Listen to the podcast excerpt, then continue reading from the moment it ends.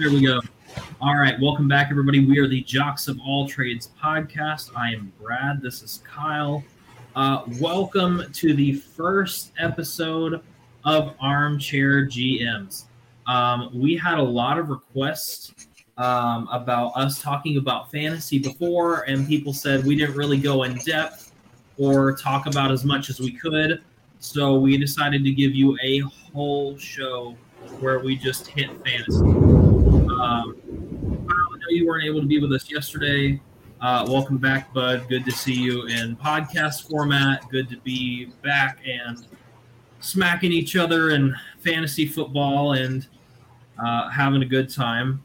Actually, it's interesting. In my league that I run, Kyle and I are – Kyle's number one, I'm number two. So if you want some good fantasy information, these are probably the people to listen to.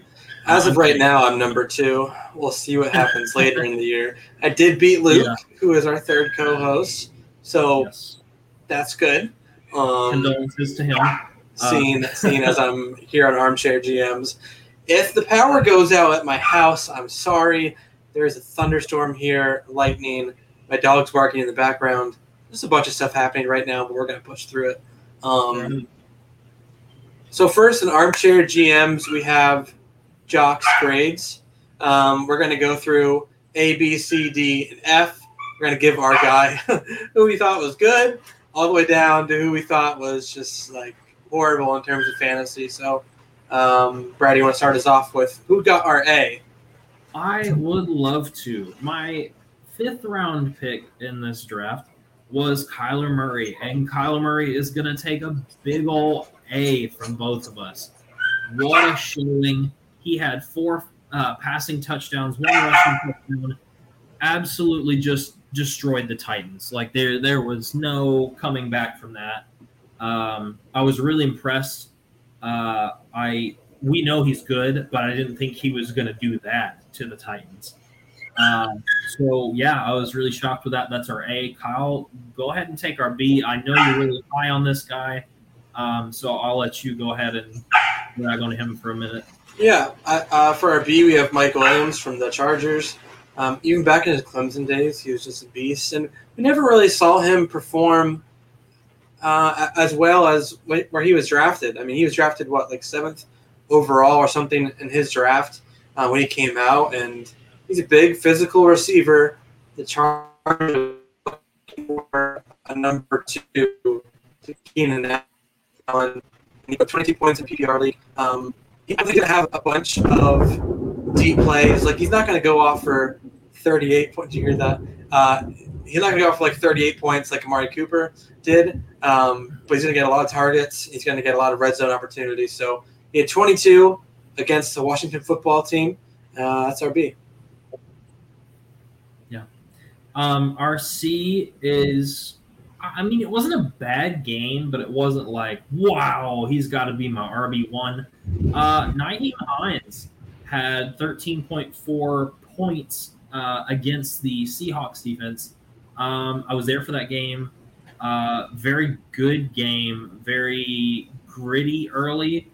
Hines really showed up when Wentz needed it. Wentz was not bad. Wentz stayed in the pocket a lot, really took some hits and tried to make plays happen. And Hines was his go-to guy anytime he was in trouble. So maybe Hines moves up to B at some point in the year. But for right now, I'll put him at C. It was a good game, but not stellar. Yeah, I think you're kind of hoping that he'll eventually get more, especially in a deep 10 to 12 team league. Yeah. He's probably a lot of people's number two or number three running back. So our D is Elijah Moore. You could honestly put him at F too. There's a lot of hype surrounding him in training camp with Zach Wilson. Zach Wilson's favorite target. He's all over the field. He's catching everything. And he has 3 targets. He has 1 catch for -3 yards. So that totals 0.7 in a PPR league. Definitely not what you want to see.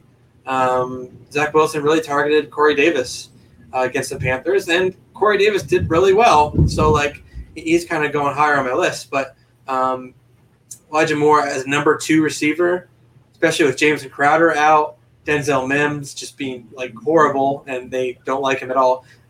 You want to see more than 0.7 points from Elijah Moore, but it's his first game, so maybe he'll pull through later. So that's our D. Our F, guys, if you watched any NFL football this past Sunday, you know who the F is. It is Aaron Rodgers. Holy cow. For a dude that spent his whole offseason saying, I don't want to play here, I don't want to play here, I'm better than this, and then said, I'm committed to your organization, what a way to come out and say, I'm not committed to your organization, and I'm kind of trash, TBH. Like, that was rough. I think he only had 1.32 points as a starting quarterback. Jared Goff scored 30-something points in fantasy. Like, that's not... I'm sorry. Like, you can't be the league's reigning MVP and play like that. Like, that was just disgusting. Yeah, in terms of a passer rating, I'm pretty sure everybody saw this, but if he would have thrown the ball in the dirt every pass, he would have had a higher passer rating than what he ended up with. So that kind of tells you all you need to know about his game. He blamed one interception on being, like, tackled in the nuts, apparently. Like, someone... tackled him and got the helmet right on his, and that's why he threw an interception. So if he wants to blame it on that, go ahead. I think he should probably just do better than that, or just go to Jeopardy, man. Like, we don't want to see you do that on the football field. We kind of expect you to go off every game because you're supposed to be one of the best quarterbacks in the league. So what a terrible performance. Especially if your second round draft pick was Davante Adams. That's not how I want to see Davante Adams play. And if you're going to be like that, I'd rather see Jordan Love throw to Davante Adams. Yeah, and Aaron Jones didn't do that well either. So tough day all around for the Green Bay Packers for sure. Our next segment is Sleeper Seekers. We're going to give you a few guys that kind of are maybe you don't know about. Maybe they'll perform great next week or down the road this season, but some guys – you might not have heard of, or guys that might be better than what their value is right now. So our first guy is Kenny Gainwell from the Philadelphia Eagles. This is non-biased. Kenny Gainwell is a fifth-round pick in this draft. He was drafted pretty low in most leagues, and some leagues not drafted at all. But he had 11 touches for being running back number 2, 43 total yards, and a touchdown. That's about 12 points in a PPR league, and I really honestly think his touches will go up and up because he definitely should have been drafted in the 5th round.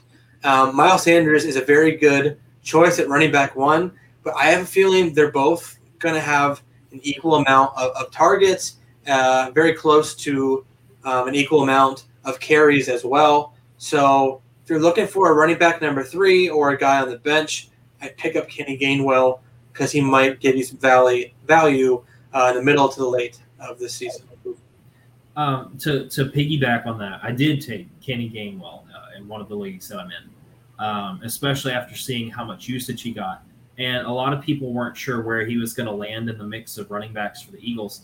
But if you watch the game, Boston Scott was only there for special teams. So that makes me feel good about picking up Kenny Gainwell because Hurts likes to run. Hurts has a decent arm, but if Hurts struggles, they're going to go to the ground game. And Sanders has proven he can do it, but eventually you're going to wear out Sanders, and that means that Kenny Gainwell is going to come in and feast, which reminds me of the second person that's on this list. I'll go ahead and let you take that one because you kind of wrote this section, but go ahead.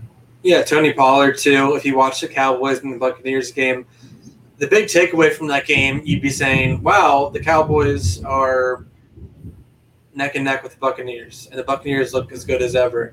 Your second takeaway is like, wow, Zeke Elliott looks cooked. His goose is cooked. He doesn't look like the normal Zeke Elliott. He looks slow. He doesn't look very decisive. And in a Cowboys offense that is literally passing the ball like, what, maybe 80-90% of the game, which is what it kind of seemed like. Tony Pollard just gives you a lot more in the passing game, and he gives you a lot more in terms of just like juice. He only had 7 touches and 43 yards, but I feel like when the Cowboys are playing at their best, it is through the passing game. And Tony Pollard is just better in the passing game.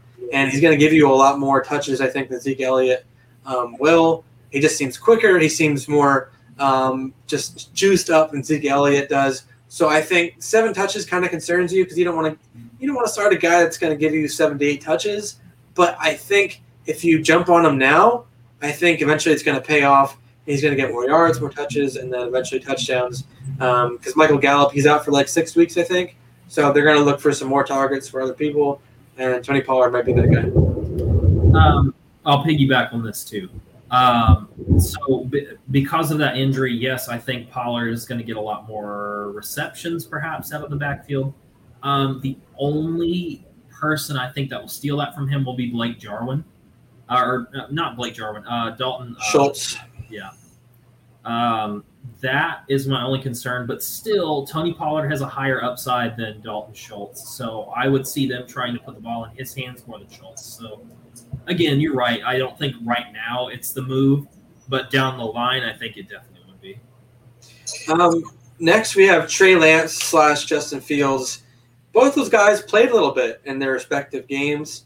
I think maybe you take a little bit of a jump on them if they're not on your team already. Because I think one of those guys, they're just going to be impatient and stick one of them in. Jimmy Garoppolo looked very, very good. So I'm thinking maybe Jimmy G will be the starter the rest of the year unless he gets hurt. But, Jimmy G in years past has gotten hurt. He's not the most healthy guy in the world. On the other side, Andy Dalton, he looked pretty bad. And Justin Fields, when he came in, made some nice plays. Got the ball rolling a little bit. The running game looked better just because of his threat, being able to run the ball as well. I don't have any faith in Matt Nagy. I don't. His reasoning for starting Andy Dalton over Justin Fields, he was just struggling over his words. He was like, Andy Dalton is he just couldn't get it out because he knows that Justin Fields is probably much better than Andy Dalton is. And I think if they keep losing – or if Andy Dalton keeps looking the way that he is, people, fans, media, players will get impatient with Andy Dalton, and they'll put Justin Fields in. So I think you take a little bit of a swing here, pick him up as your quarterback number 2. I think he'll get you some points on the road. Yeah. Kind of piggybacking again. Fields – If I had to flip a coin and say, is it going to be Lance or Fields that gets in first, it will probably be Fields. At least the 49ers have had some decent success the past couple of years that they're a little more patient as a fan base to be like, okay, I get where you're going. I want you to get there. Bears fans, on the other hand, y'all haven't had anything to be excited about. And now you have potentially the best quarterback you've had since, McMahon, maybe. I'm not even going to put Cutler up there because Cutler is Cutler. That's a whole different conversation for another time of old Smoke and Jay Cutler. But listen, Justin Fields, I think, has a much better shot to start and play well this year. So if you have that situation where you're between the two of them, I would really suggest Fields first. And if Fields isn't available, then yeah, go Lance. But I can't get away from Fields. Well, just that landing spot for him and how Dalton played – yes, it's the Rams defense, but also, you've been in the league long enough that you shouldn't be playing like that against that kind of a defense. So yeah, and he's not totally bare on weapons either. I mean, Montgomery had over 100 yards rushing that game. So if your running game's working, your passing game should be a little bit better than what it was. Yeah. I just think everybody's value goes up, and it will go up. I think Robinson's value will go up. I think Cole Kmet's value. I think Montgomery's value will go up once Justin Fields enters – the Bears picture, but that's just a big question of if and when he does. Yeah. Hopefully when. I'm tired of seeing Andy Dalton out there.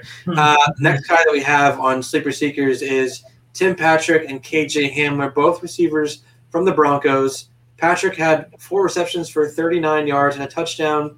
Up next, the Jacksonville Jaguars. If you remember last year, he was pretty hot in the middle of the year. I think he ended up with around 700 receiving yards last year. But Jerry Jeudy just got hurt, so they're looking for another guy to step up. I know it's sad. I love Jerry Jeudy coming out of Alabama, and I think he was going to have a good fantasy year this year. But fortunately, he got hurt. So they're looking at probably either Cortland Sutton Tim Patrick or KJ Hamler to show up. Sutton's kind of still battling some injuries here, but Tim Patrick definitely had a great year last year. I think him and KJ, one of those two, is going to have a meteoric rise in that offense. So I'd look at one of those guys. And they have a good matchup against the Jaguars next week. Jacksonville looked like crap. So one of those guys I think will perform good for you next week and maybe weeks on. Last guy, do you want to take it? Van Jefferson? Yeah, I'm still on the fence about Van Jefferson. But I do know that he had a good season last year. It wasn't like a massive breakout, but it was enough that some people picked him up for a week or two last year. And that's kind of how I feel about him again this year. Maybe for a week or two when he has a good matchup against the defense. But I'm not sold on him being a championship piece on your roster to get you there. Yeah. But he did have, 2 receptions for 80 yards, a touchdown. And now they're going to play the Colts. So I do like the Colts defense. However, their pass rush is always sus. Always sus. And their secondary is meh. They're much, much better against the run. And, I mean, I really got to see that up close past Sunday. But the pass, they give up a lot. Yeah, Tyler Lockett went over their heads a couple times, so maybe that's an area for Van Jefferson or Cooper Kupp or Robert Woods. That's the thing, though, is they have Robert Woods and Cooper Kupp, 2 really, really good receivers, 2 very productive fantasy guys. But it's Matt Stafford, not Jared Goff, so maybe that'll bump up Jefferson's value a little bit. That's true, and I will say, if Kupp or Woods goes down, then I will be so much bigger on Van Jefferson. Yeah. Let's look at our next segment is Waiver Wire Wednesdays. Today is Wednesday. So what guys can you pick up on your waiver wire, Brad? I wrote this list, and I feel like I wanted to add somebody, but I'm not going to. I'm going to leave that as a little nugget. Maybe they'll put it on Friday on social media. So if you're really struggling for Sunday, I'll put that out there. But for right now, dude, my number one, I was so concerned with the Texans having Rex Burkhead, Philip Lindsay, David Johnson, Mark Ingram. I was like, what? Why? Why would you do this? Because now you're just going to become the Patriots and have too many running backs, and we can't trust anybody. I was so glad to be proven wrong with Mark Ingram. He had 24 carries against the Browns. And I read this on the NFL Fantasy app, and it just blew me away because I watched the game, but sometimes you're just caught in the game and not really paying attention. I have to read what they have written there because it's brilliant. And I feel like that's going to sell people on really going after him. So yes, Lindsey, Johnson, Ingram all had touches, but Ingram had 26 versus 15 combined for Lindsey, Johnson, and Burkhead. That is huge. That is such a huge chunk of usage that I think if you really need another running back, I mean, Ingram has the potential to be running back 1. That's crazy. If he's going to get that kind of a target share and those kind of runs, yeah, I would take Mark Ingram in a heartbeat. Now, he will play the Browns this upcoming week, so he might be one of those ones where you just pick it up and stash it away for another week. It's not going to be this week. If it is, I will be really shocked. Yeah, the Browns defense is – I don't know how much room they're going to get. So. Yeah. Well, and I expect them to go to the air to Brandon Cooks. But the problem with that, too, is you don't have an explosive quarterback for the Texans. You have Tyrod Taylor, which I like Tyrod Taylor. But I'm not going to put the fate of my week in fantasy in Tyrod Taylor's hands. So I would just not mess with the Texans this week. They're not coached by the Browns aren't coached by Urban Meyer, so I don't think they're going to play stupid. That brings me to my second person for waiver wire. Elijah Mitchell, dude. Again, another team that's always has a plethora of running backs is the Niners. And a lot of people were sold on Mostert, which is great, but Mostert went down. He is expected to be out for 8 weeks, I think, is what or longer, yeah. So at that point, you really get a question of, well, who's going to take it? Is it going to be JaMycal Hasty? Is it going to be McKinnon? Or not McKinnon. Do they still have McKinnon? I think no. Trace Herman got a couple carries, but didn't do much. I said JaMycal Hasty. I think that's about it. Anyhow, the point being, Elijah Mitchell was their number one option. He's quick. He's got a good like protection of the ball. I didn't really see anything that made me go like, oh, he's not that great. And he did have 104 yards and a touchdown. If I'm going to look for a 49ers running back, I think it has to be Elijah Mitchell head and shoulders above everybody else there. And I always hesitate to say that with Niners running backs because you never know who it's going to be. But it kind of looks like they picked a guy. Take a swing for the fences. Again, this may be a thing where it's not going to work out this week. But they do play the Eagles. Granted, we will talk about why I think the Eagles looked better than they did. But he might be a good start against the Eagles, actually. I feel like they're better against the pass than they are against the run. It's only one game, but this year it's very opposite. From years past, they struggled against the pass. We're good against the run. Yep. The first half, the Falcons tore them up on the ground. So I'm thinking the Niners will have a good shot at getting some really good running lanes for Elijah Mitchell early in the game. Mm-hmm. And I think he'll easily get over 10 points, assuming – he'll get the bulk of the carries. So I like that matchup versus the Eagles. Next is Ty'Son Williams. Now, I drafted J.K. Dobbins before he got hurt. Then I drafted Gus Edwards before he got hurt. So then I picked up Ty'Son Williams, and then they signed Latavius Murray. So like the Texans' backfield, the Ravens are a little confusing right now. I know they have Le'Veon on the practice squad. They brought up Murray. Murray got some carries. But Ty'Son Williams did very, very well. He only had 9 rushes, but 12 total touches, about 90 yards and a touchdown. So that's about 15.4 fantasy points in a regular league and about 18 in a PPR. So really good. Very good. And the Ravens will definitely not shy away from running the ball. I saw a stat that in the last couple of years – I think over 30 quarterbacks had over 300 passing yards and in a game, and one of them was not Lamar Jackson. So They're not going to pass the ball, and that's not their MO. They're going to run the ball. So I think Ty'Son Williams, still pick him up. I would start him, and I'd start him against the Chiefs too. I'm not scared of the Chiefs' defense. Chubb and Hunt had their way, I think, with the Chiefs. So pick up Ty'Son Williams. I think he's going to get you some good points this week. And maybe in the future. I would even go further. This one's more of a sleeper seeker, but I would even go further and say to pick up Latavius Murray. The news out of Ravens camp today, I don't know how hard you follow Ravens stuff, but you know I do.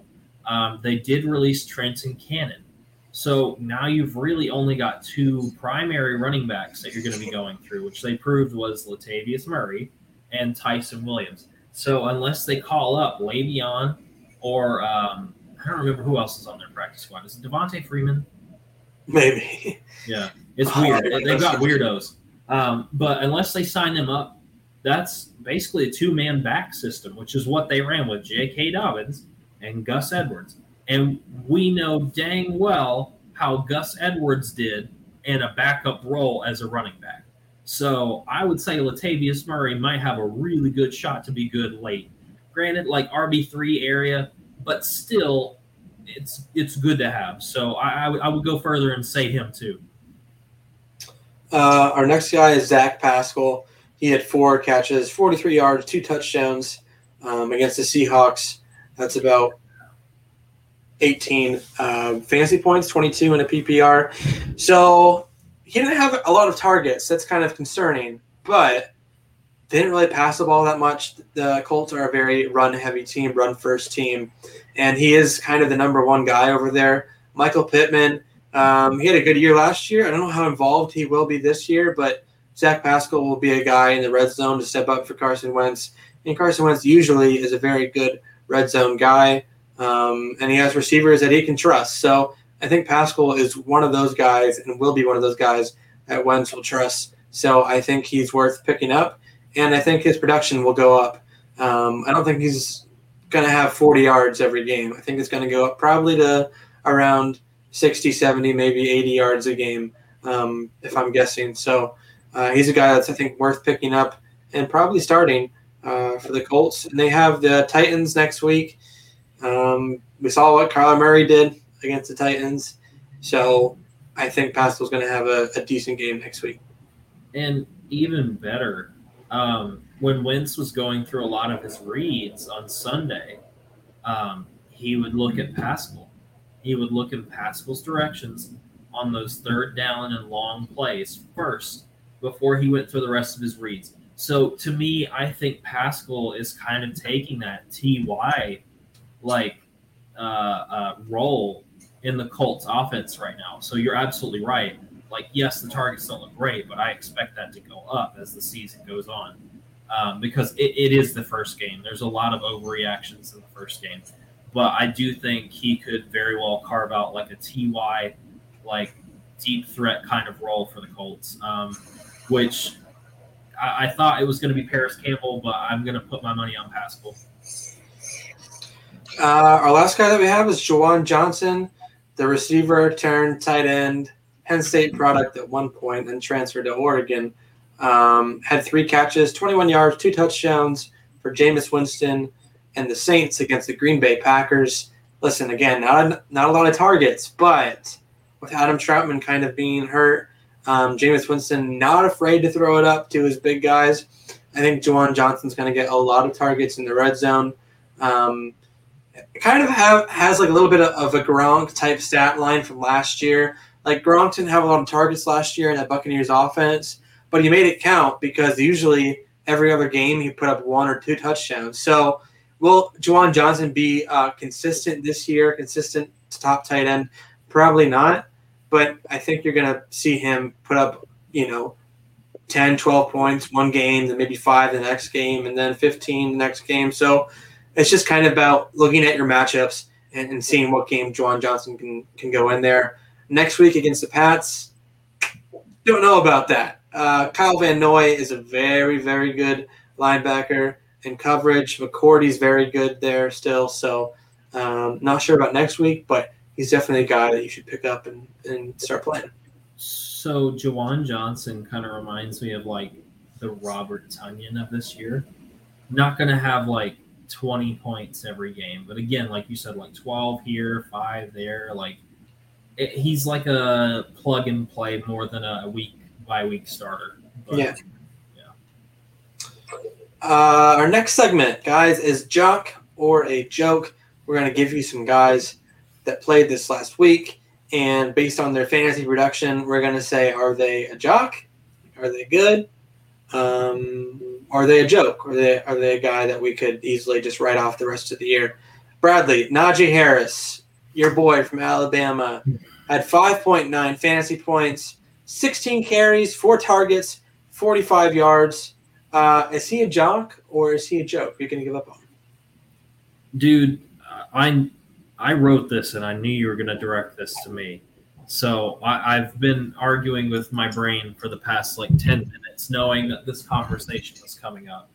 I'm going to stick with jock for now, only because you and I both know fantasy is about opportunity and touches. And let me tell you, Najee had a crap load of touches for Pittsburgh. So if that translates better into better yardage, yeah, that guy is going to be a RB1 next year, hands down, if things go better. Granted, yes, they did play the Bills defense week 1. That's hard. That is a tough cookie. That is a tough ticket. I did not expect him to go for 20 points, but I also didn't expect him to go for 5. Granted, the Steelers' offense itself just struggled the whole game. So as much as I want to be like, ooh, press the panic button, again, it's week one. I have to keep telling myself that too. This was this dude's first NFL game. For your first NFL game to take 16 carries for 45 yards, that's not bad. And the stat line that everyone keeps talking about just as much as Aaron Rodgers, like, throw into the dirt and have a better passer rating, is the Najee was on the field for 100% of the offensive snaps. That is incredible for a rookie. Like, it scares me because it reminds me of, like, that Michael Jordan stuff, like, where he would just play, like, every minute in the game and just be the dude. So on one hand, I'm expecting him to be like the Michael Jordan of, like, running backs. But on the other hand, I know that I have to temper my expectations because he is a rookie. The O-line was about as bad as advertised, which made me very nervous. So I'm expecting Big Ben to heave it out a lot more than, oh, let's run it with Najee. So week one, I'm not going to overreact. I'm going to say Jock, but ask me that again, like, mid-season, and we'll chat. Yeah, I think he's a Jock too. Listen, you're playing that many snaps, that many carries. The Steelers love running the ball. They're not afraid to pass it to him either. He was very good in college and catching the ball and yards after catch. So he's going to be an integral part, one of the most integral parts of the Steelers offense. And next week they play the Raiders. I don't think the Raiders linebackers or safeties are very good in coverage. They played okay against the Ravens, but the Steelers have better receivers than the Ravens do. I just think the Steelers have a much more functional offense, assuming their offensive line can give Ben time and give Harris the running room. So I think he'll perform better next week. Next is Jameis Winston, 39.6 fantasy points, 5 touchdowns, 37 rushing yards, only had 148 passing yards. But, Brad, is he a jock or is he a joke? I was trying to do the eat the dub thing that he always does. But, I am not going to call him a jock yet. I'm going to call him a joke.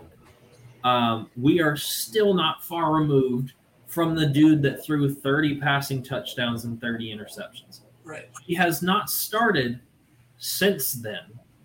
Yes, he came in the divisional round for the Saints and played pretty well. Great. Fantastic. But this was his first start.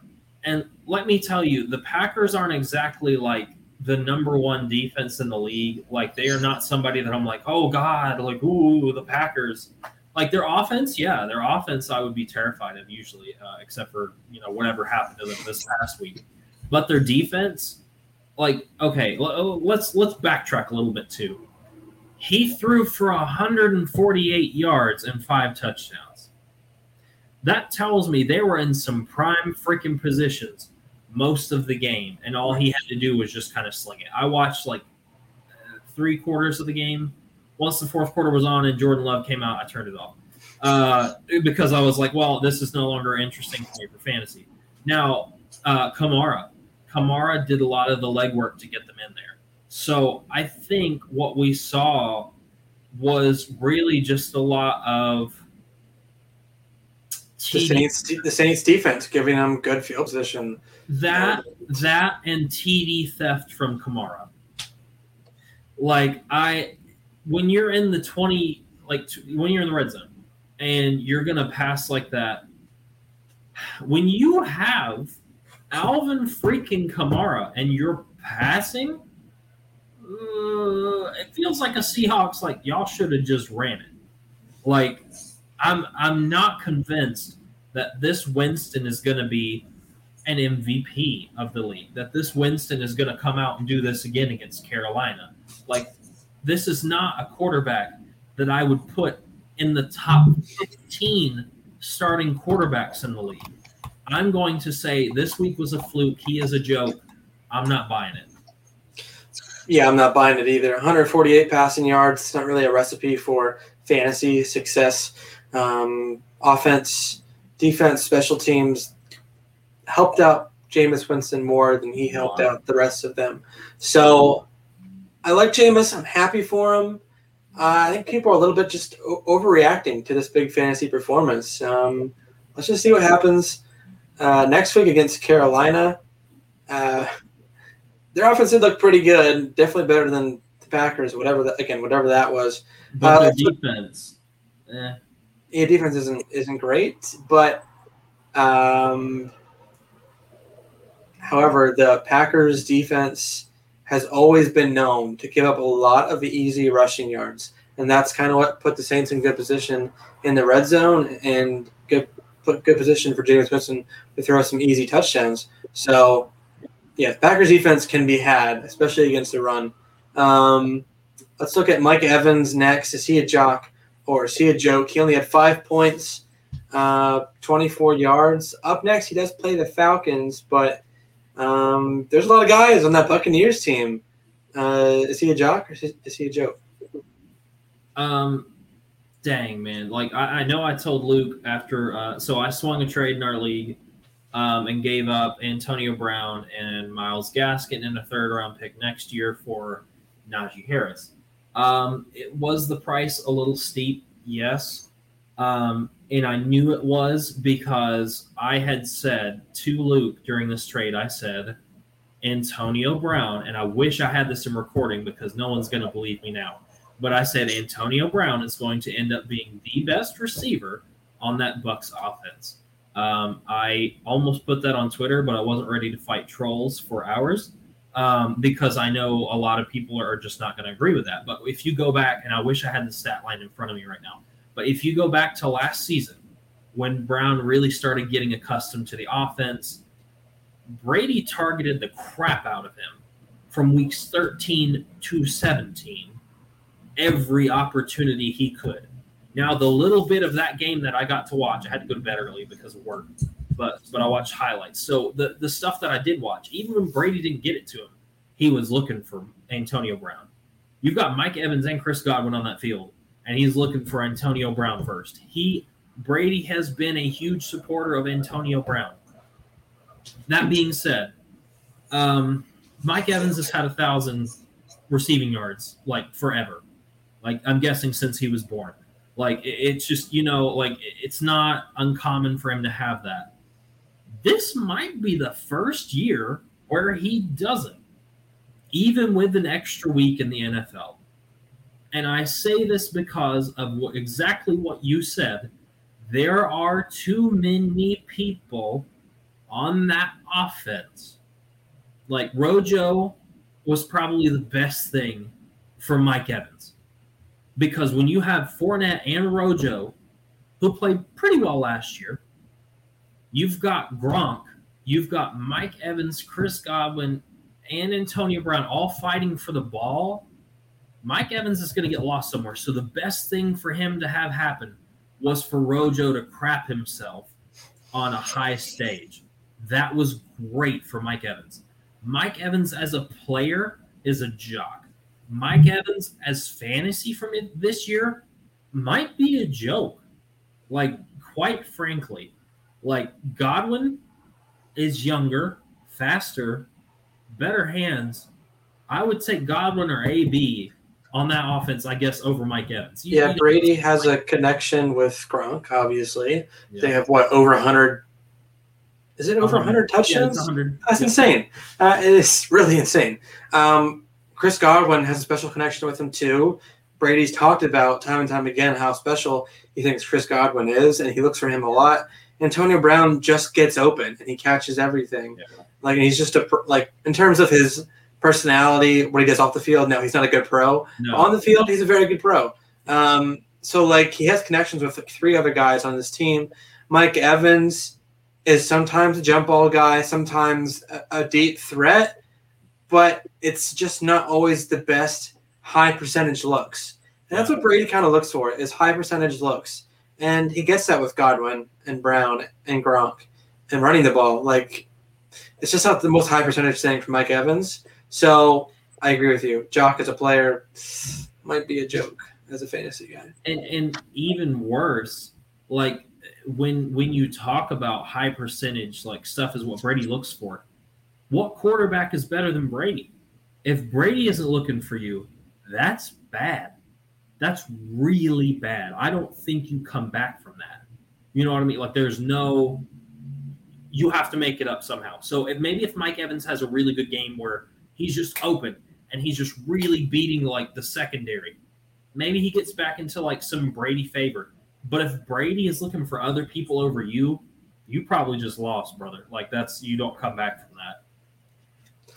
Yeah, let's look at James Robinson next. He had 8.4 fantasy points, 25 rushing yards, 29 receiving yards, one fumble, but it was recovered by the Jags. Carlos Hyde had more carries than James Robinson. Brad, do you know where Carlos Hyde went to college? Ohio State. Oh, I wonder if that has anything to do with it. Maybe it doesn't, but I wonder if it does, because Urban Meyer is the head coach for the Jacksonville Jaguars, obviously coach at Ohio State. Carlos Hyde has kind of been forgotten. Like he's just been everywhere recently. Maybe a decent number two running back on an NFL team, but like, why is he getting more carries than James Robinson, who had just an amazing year last year? I'm not a believer in the Jacksonville Jaguars, and when another show comes on, whatever next show we have, I will definitely talk about the Jaguars and how I'm not a believer in them at all. But Brad, it's not the time. James Robinson, is he a jock or is he a joke?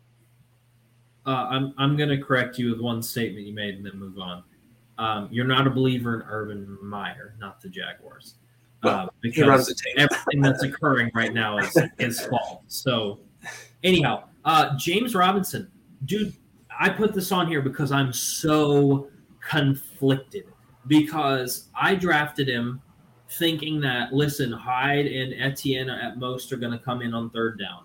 Like, and then Etienne went down and I was like, great. James Robinson just turned into a running back one. Like, I have no competition on that roster. And then I watched their game, and Hyde was there far too much. Like, well, I don't get it. You had the undrafted free agent that came out and blew everybody up when your quarterback was Gardner Minshew, and you had nothing better than that. Now you have Trevor Lawrence, and you've given up on your, like, really good running back. Like, I don't get it. Like, if it was Etienne, I would understand that more, because you put a first-round pick into that guy. But then they put him at receiver because they had James Robinson. Yeah. But now you don't use James Robinson. What? I don't get it. It's 1 week, so maybe they will use him more, but it's just not very – it's not smart, I don't think. So I'm going to go ahead and say this then. Very similar to Mike Evans. The player is a jock, but if this continues, he is going to be a joke for the season. And that sucks, because I know a lot of people that took James Robinson in that, like, running back dead zone between, like, rounds, like, 4 or 5 through, like, 8.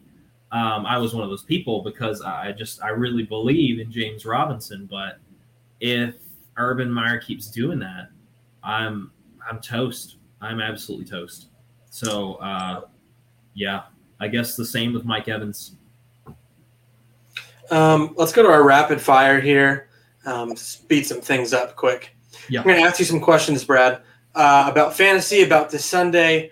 What rookie from a fantasy perspective most impressed you on Sunday? Can I be biased? I'm going to. Waddle. Jalen Waddle. I will say this only because from, like, an injury history standpoint, he was not super mobile when he came back and he played in the title game. And then he went to the draft, and I was like, brother, you're going to, like, tank your – stock, because that is hard to come back from well. And then in week 1, he just kind of torched New England. And Tua looked for him a lot. He was really good on the receptions he did get. I know there were a lot of rookies that played, but I just, for whatever reason, I don't know if it was because Tua is taking a better second-year leap, but it was Waddle for me. It really was. Yeah, Waddle, Chase, and Smith all kind of had similar target shares. I think Chase had 5 receptions, Waddle had 6, Devonta Smith had 6. They all really impressed me the first week because usually when those receivers get drafted, you're just kind of like, which one's not going to be good? Because usually they're not all very good. But I think Jamar Chase impressed me the most just because of what led up to this week with, I don't know how to catch this ball. It's a new ball. And everyone's just like, what are you talking about? This guy's going to suck. But then he showed on Sunday, he torched Patrick Peterson. Like, he made Patrick Peterson, who's one of the best cornerbacks in this last decade, maybe last 20 years, like, he made him look silly. So Jamar Chase impressed me the most. Also, Joe Burrow impressed me the most. He took like 5 sacks Sunday, and he still put up pretty big numbers. So he might die while putting up big numbers, but hey, that's what we care about, right? Next question. Can Dak be the number one quarterback in fantasy football? Sorry, I forgot to change the thing over. Absolutely. Yeah, I'm just going to leave it at that. I don't even have to explain it. If he does get there, I will explain why I thought that. But, yeah, he can. Yeah, all those receivers. We talked about Tony Pollard, Zeke Elliott out of the backfield. Schultz is looking better and better. If they're passing the ball like 50 times a game, sure, he's going to probably throw some interceptions. But from fantasy, well, you're still putting up a gaudy 35 a game. So I think he can easily be the number one quarterback in fantasy. Next question, our last question. Who do you already regret taking early in fantasy? I took Elijah Moore around like 7th, 8th round, which with all the stuff coming out of training camp, I thought, oh, yeah, he'll be a good wide receiver too on the Jets. Zach Wilson, we know, is not a slouch. That'll turn out really well. Week 1, he had the opportunity to be the wide receiver too for the Jets and just couldn't put it together. So I hope that turns around. But for right now, my like excitement for him is like, Calvin Ridley for sure. Yeah. When I drafted him in my other league, I was like, well, he's the number one option now. Yeah. Since Julio's gone, Matt Ryan, still a good quarterback. I just kind of forgot that maybe just because Julio's there, they put so much attention on him that it opens up for Calvin Ridley. So it's not going to be until Kyle Pitts torches everybody. That's going to be when Calvin Ridley shows up, I think, because they're going to focus on Calvin Ridley every game to shut him down because he's their number one. So, well, and to make it worse, Russell Gage didn't do anything. So it was just Calvin Ridley. And the running game, I don't trust Mike Davis's longevity. And Matt Ryan is an old fart. And his O-line, not going to give him that much time. So all that combined, the Falcons might be a really bad team this year. Kind of regretting taking Calvin Ridley so early. Yeah, and that will lead us into Nightmare on Jock Street. Ever since we've talked about doing this, I've been super excited to do this. There were 2 nightmares that are stuck in my head this week, especially if you are big and hot on Packers players. Dude, Aaron Rodgers and that Packers offense just died, straight up died. Rodgers had 1.32 points. We talked about that. Davante Adams only had 10.60 points, and he was projected for upwards of 22. That is awful. And Aaron Jones had 4.20 points. So there's 2 things to this. Yes, their next game is against the Detroit Lions. I am still wary regardless because they had no reason to struggle like that against New Orleans, but they did. And now you're going to play the Lions, who actually put up a good amount of points against the 49ers, who I would say have a really good defense. I don't know, man. Like, is this just like going to be a recurring nightmare on Jock Street for us? Or is this just week 1 woes and scariness and they're going to come right back to it? I think it's an aberration. No, I don't think all these guys, Rodgers, Adams, Aaron Jones, Tunyon, I don't think all of them are going to reach their projected ceiling. I don't. Like, I think one of them is going to have a down year. Like, Adams killed it last year. There were games where he had multiple touchdowns like every week. And Aaron Jones, I know the Packers' O-line is struggling a little bit. Bakhtiari's injured.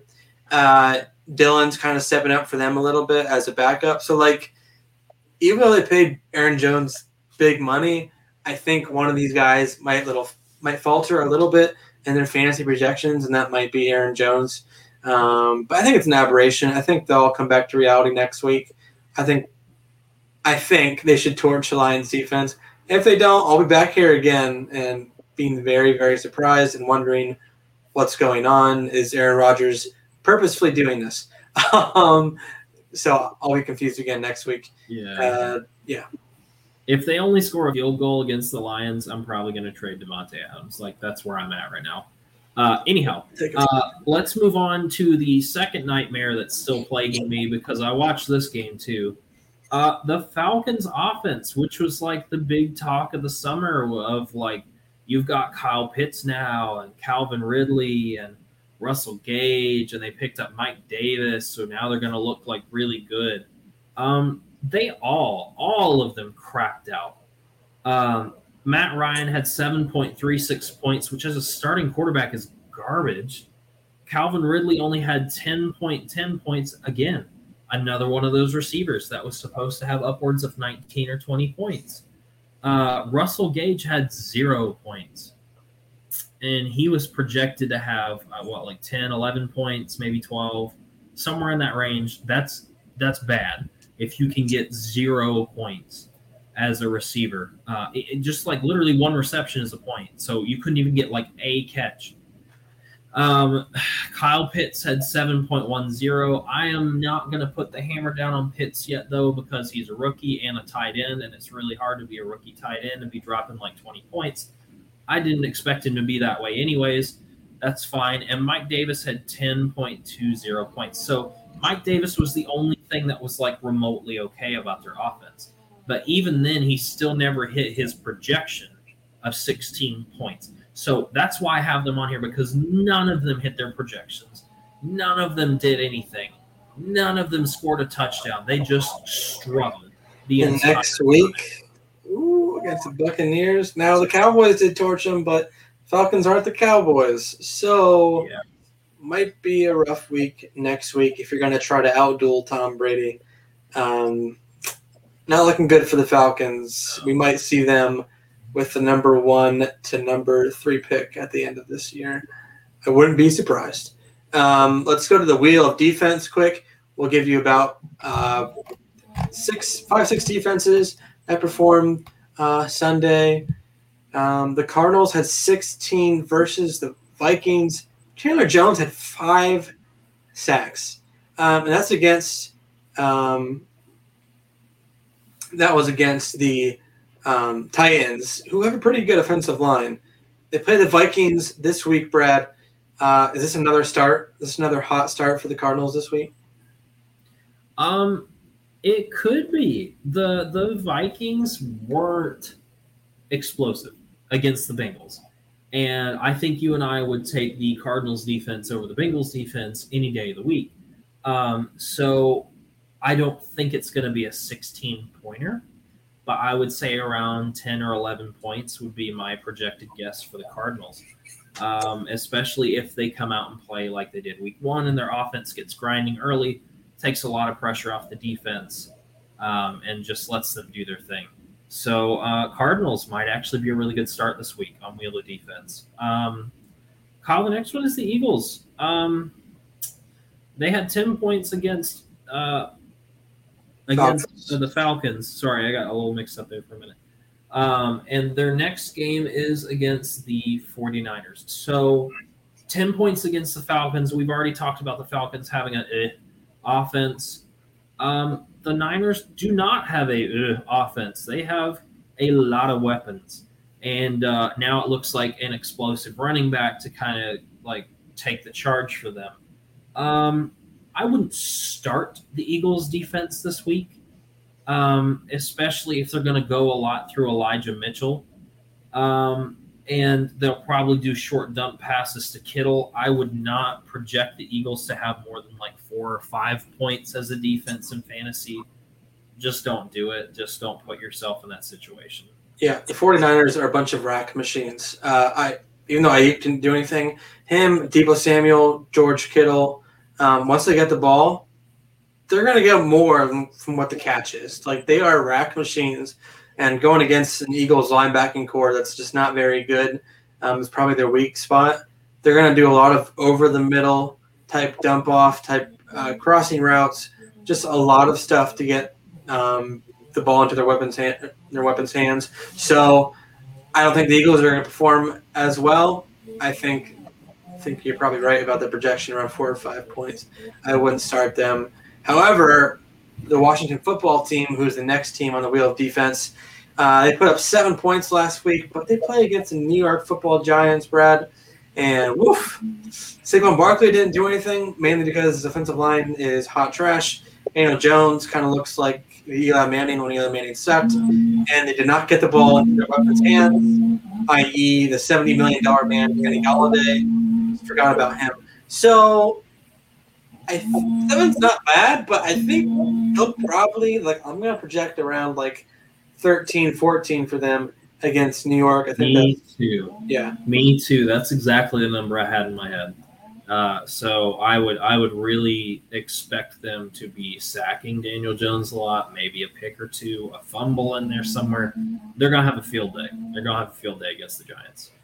Now, the Packers on the next up on the wheel of defense. They had -4 last week. Do you think they'll get better than that against Detroit? They have to.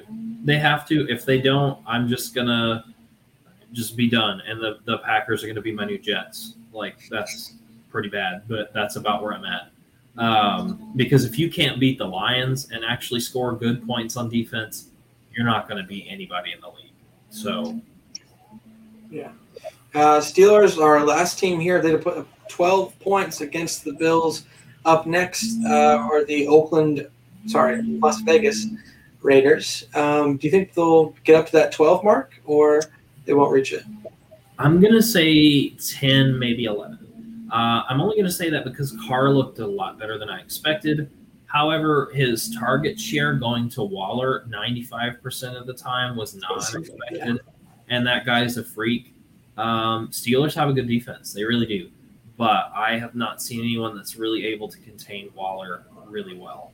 And the scary thing is, if you do contain Waller, they now have a tandem of Kenyon Drake and Josh Jacobs. You've got Henry Ruggs on the outside. Brian Edwards coming on a little bit. Yep. So, I don't know. If you shut down Waller, you got to deal with a whole lot of other things. So, it's all going to depend on how Derek Carr reads the defense and carves them up.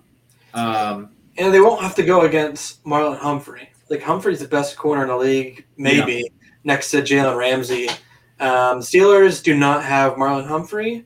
They have, like, 33-year-old Joe Hayden and, not much else to cover their receivers. They do have Minkah Fitzpatrick. They do. So you know what I mean? Like, it could be great. They literally cover everybody, though, and they don't really have that on the outside. I think, I don't know if they'll reach that 12. I think the Raiders will do a little bit more than the Ravens did. I have a feeling, but I still think they should put up decent numbers, probably around, I'd say about 8 or 9 probably. That's not bad. I think that's it for the wheel of defense, and that's the last segment we had on our show. Brad, do you want to add anything else? I sure did. So stick around for Armchair GMs. We will have one more show usually for the week. We were not able to get together and do it this week. So this Friday we will not have Random Fandom, but next week we will start Random Fandom. Again, like I said, it's just kind of a grab bag. We could talk MCU movies. We could talk our favorite popcorn, depending on how the kernels stick in our teeth. Like, who knows? It's just for fun. We hope you'll keep sticking with us for this and for the Jocks Talk. And we will see you soon. See ya.